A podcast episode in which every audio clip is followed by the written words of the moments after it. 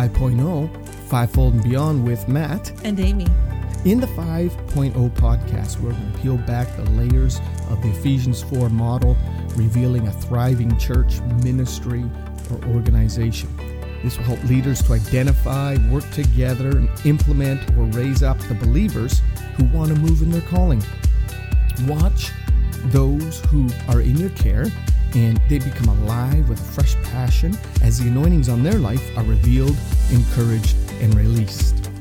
We also offer seminars, conferences, and strategic advising to pastors and leaders. We'll sit down with you and help you to learn how to have a fivefold influenced church or organization. Um, also, how to identify and integrate people with fivefold giftings into your teams and into your organization. So connect with us at ihimtv.com. That's I H I M TV.com. So get ready to engage as these podcasts will open an understanding, remove confusion of the fivefold, and open your eyes and heart to what you and those around you carry. All right, welcome to this broadcast. And today we have a very special guest that's with us. He is my father, my natural father, who's also my spiritual father and um, mentor. He's an apostle, Bishop Don Carpenter. He lives in Canada. Amy, want to continue to give a kind of a introduction of my father? Your father-in-law. father-in-law. This is. Apostle Don Carpenter. Uh, he has been in ministry. It's been what sixty years now. Sixty years, Amy, and I plan on keep going. Yes. And, and what's so amazing about Apostle Don? I, I want to say call, Dad. Just call him Don. What's so amazing Bishop about Don. Don? We'll call him Bishop, Bishop Don for the listeners. Is um, that he has had in that sixty years, he has had experience in all five of the realms. He does uh, operate as an apostle, but he he's pastored churches, planted churches um, for many of those years. He's been in, in the pastor role. He has been a teacher. He founded Maranatha Ministry Training Center, uh, a Bible school that ran for several years. He was uh, one of the primary teachers. He has done tent meetings, evangelistic crusades for both years in North years America, but years. also overseas. He's done TV. talk. um, so, so as you can see, he's got uh, he's got um, his hands like TV, radio, the in the Caribbean. Oh yeah, he did radio before the days of podcasts. Like he, that was the early podcasting. Early podcast team. it was radio. We didn't know any better. You know, we used to do. I used to do 15 minutes every night out of a little island in the West Indies called Anguilla, and there was a station there, 50,000 watts. I remember a number of years ago, uh, I think it was Wheeling, West Virginia, WWVA, and they would say 50,000 watts of whatever it was, power. And, uh, and there was a 50,000 watt station, and it reached all the eastern United States seaboard and the west coast of Africa, five nights a week. But talk about early podcasts, those were 15 minute programs. Mm-hmm. And him and I were talking just the other night. So we're going to be reviving some of those and bringing them into digital and letting the world hear them once again. Oh my. It's going to be awesome. Vintage Carpenter. All right. So we'll, we'll get a link when we get him up and going with his own podcast here. But so yeah, I a lot mean, of you, you were one of the early faith preachers, and he he's had a message of faith that has spanned everything that he's done, mm-hmm. and he's seen miracles and healings and just amazing things happen. Nature stuff. We're not going to talk about a lot about those. Traveled all over the world. How many time. countries do you remember? Do you know? It's got to be up in there, 40 something at least. I don't It's- know, it's- but it's been a lot of countries.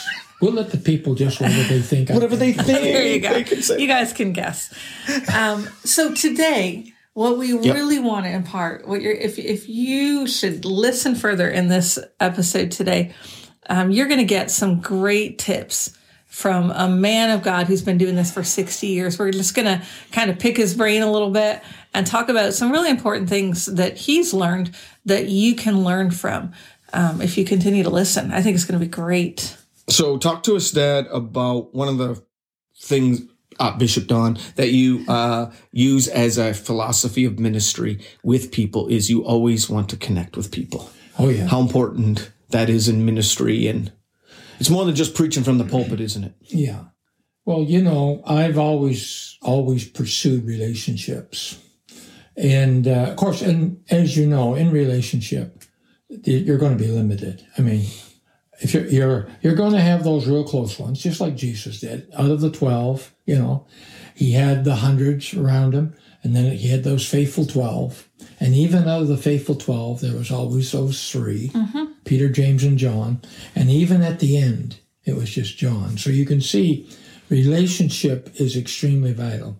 And I think you have to determine with your life if you want to have a relationship. And I think it's like serving the Lord, really.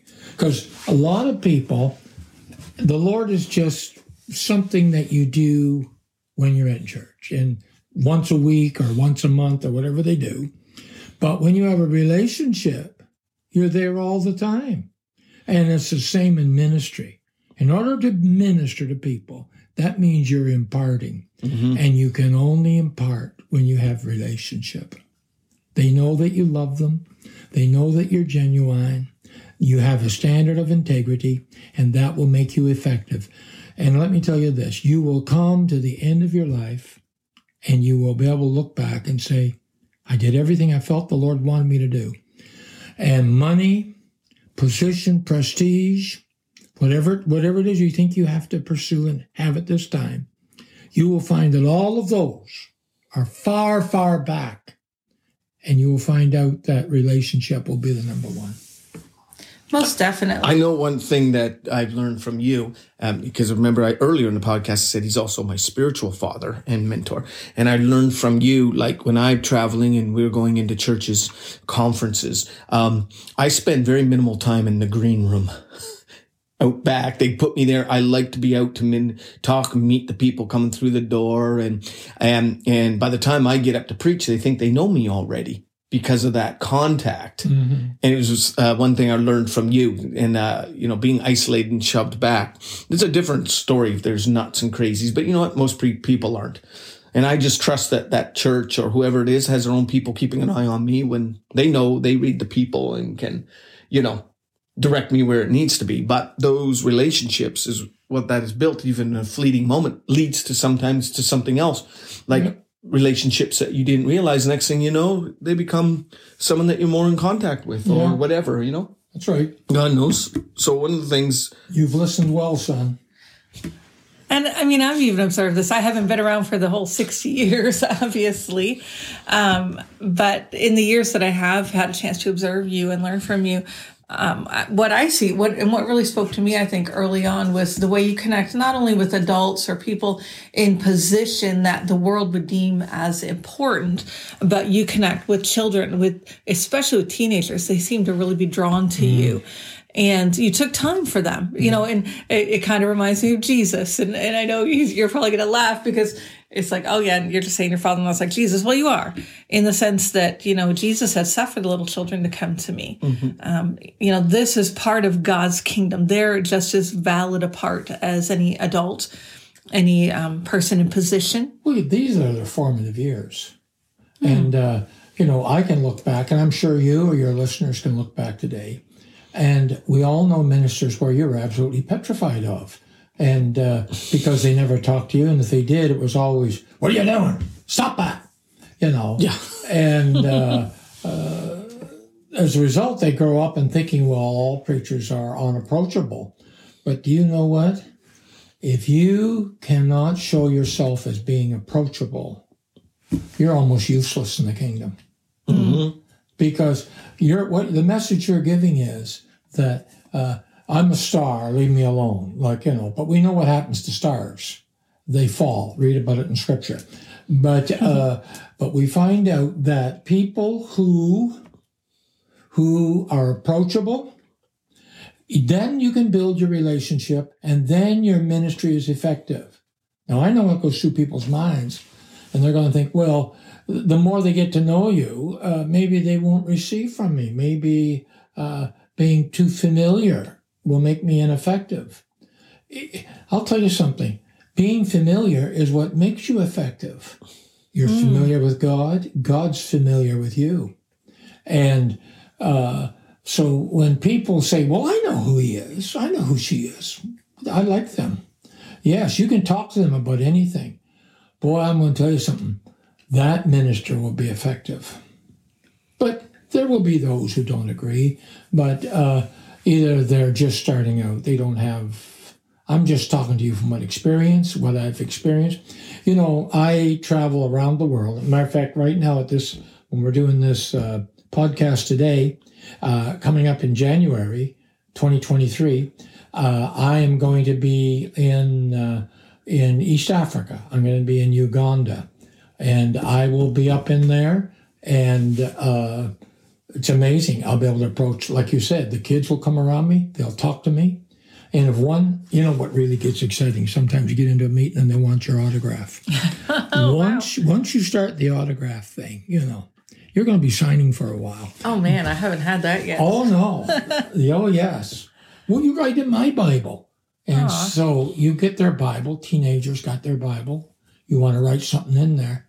And then you realize here is one of the most precious those moments where uh, an opportunity at their invitation and you can write something in their Bible and they will read that anytime they're in crises, whether it's they're feeling lonely or they've made some bad decisions or they're wondering if God has forsaken them, they'll turn to that page in that old Bible and they'll see what Brother Don wrote them. And, uh, well, it's ministry. That's what this is all about. And I travel to many, I started to tell you, I travel to many different countries. I just moved to the Philippines a, a month ago. And uh, it doesn't matter. All these cultures, these countries are all different. Uh, And uh, if you can touch them, see, I always think when I get into the pulpit, and that's where I preach from most of the time, when I'm standing in the pulpit or at the pulpit or in the front of a congregation, I only have a few minutes. I go from a total stranger, unknown, to the connection with God for them. Mm-hmm. And you have to be able to connect in those few minutes. You only have a few minutes. And right away, you're, you're sending out signals constantly. I want to get to know you. I want to have a relationship with you. I want to be able to be here for you. You can ask me. You can talk to me. I can encourage you. Don't quit. Don't give up. And I, I, I you know, you're going to maybe or may not ask me this. Uh, I, all these years, I still stand before congregations, whether it's a dozen or 1,200 or where, three or 4,000. That happens every once in a while. Uh, well, 2,000 for sure. When I'm standing there and I'm thinking, what a privilege and what an honor I've got. And I've only got a few minutes to connect here.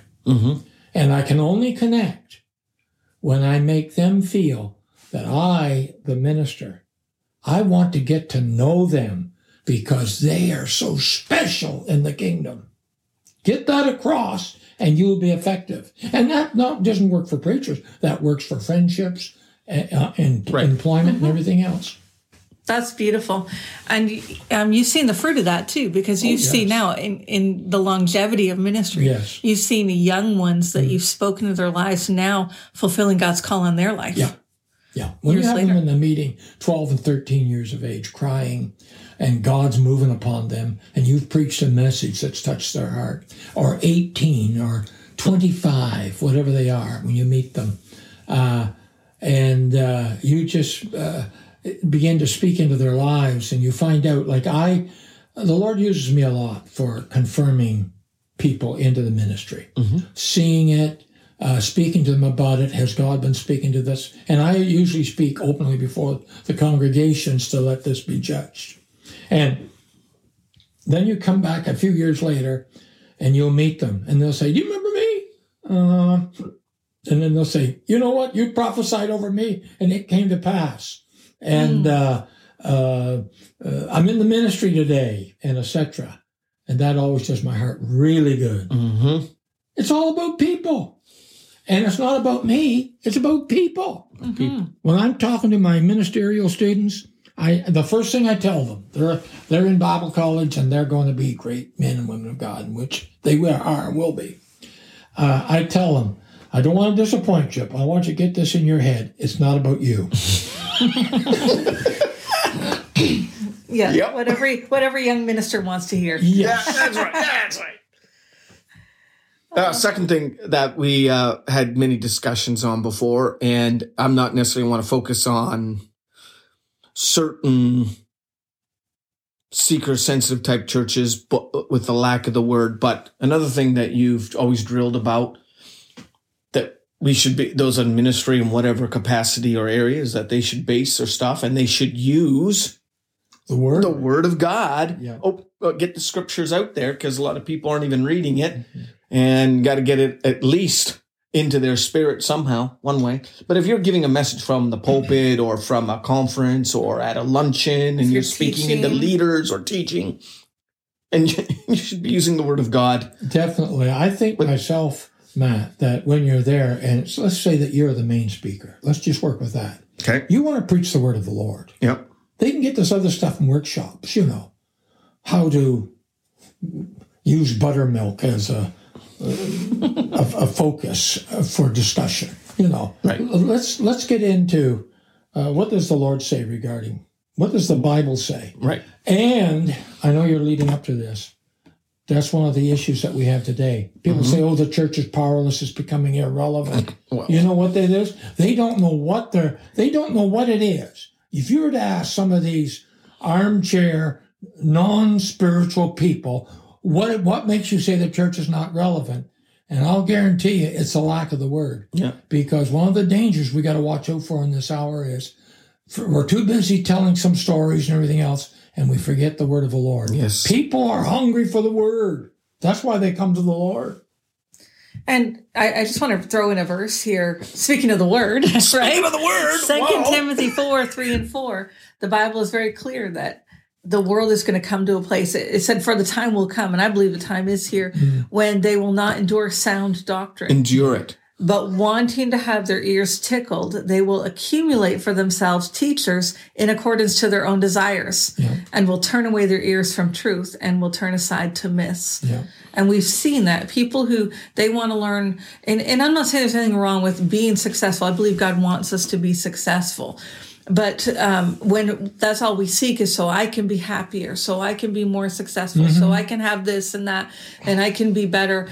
Um, then we kind of lose the focus, and that's where the, all of that stuff, as good as it might be, needs to be grounded, and that's where the word comes in. Absolutely. Success comes out of grounding in the word as a believer. Whatever that success looks like, success is a broad term.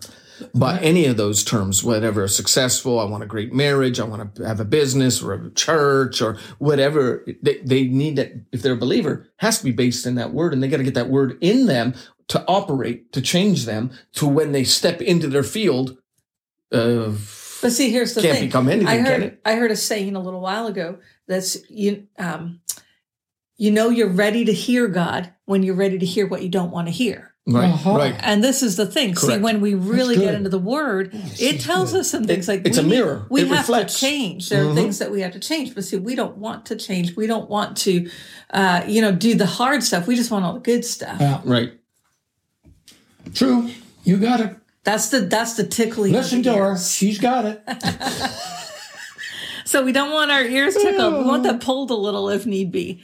Um, you know, let them smart a little if that's what needs to happen so that we can be in the place that God wants us to. Amy, you know, if you're if you decide you want to be a Christian, then you have to be up for Christian teaching. Hmm. And Ah. you have to understand that the kingdom of God is not the kingdom of uh, uh, of buttercups and dairy cows. This is a spiritual kingdom. It has a spiritual people who are moved by the Holy Spirit. Amen. So Yes. if you're going to be in the kingdom, you're going to hear a lot about Jesus, and uh, Be, become like him. and this is the way walk ye in it. So, and if you want to continue to go your own way, and you refuse to listen, let me tell you something: you're in for a hard, hard walk. For sure. But, you know, I think a lot of times we forget that we make it a lot harder when we refuse to listen and hear the word. That's why the Lord tells us to make it easier. Exactly. And it may be hard in the moment. You know, what the, Bible says Right. discipline is, it's hard for the moment. don't like it. But it works out um, a, a, righteous walk and it brings us into a place where the kingdom principles can be enacted in our lives. And that's when things actually start flowing. That's when we start seeing the things that God has promised. Mm-hmm. We start flowing in the power yep. that He's poured out in His yep. Holy Spirit. Yep. Um, but we lack a lot of that. The same thing, the powerlessness comes because of that. Yeah. Amen. You got it. But power can come when we listen. So many people um, that we've been that we have as our listeners have a heart and uh, to fulfill God's call upon their life in whatever arena. Um, and we also we're speaking to fivefold uh, equippers, uh, equipping the church to do the work of the ministry. So those are our listeners, and probably over all the years that you've been in ministry, you can have a great call, but if you don't have the right mate, oh yeah, it can hamper that, Absolutely. change direction, handcuff you, destroy you, um, destroy them.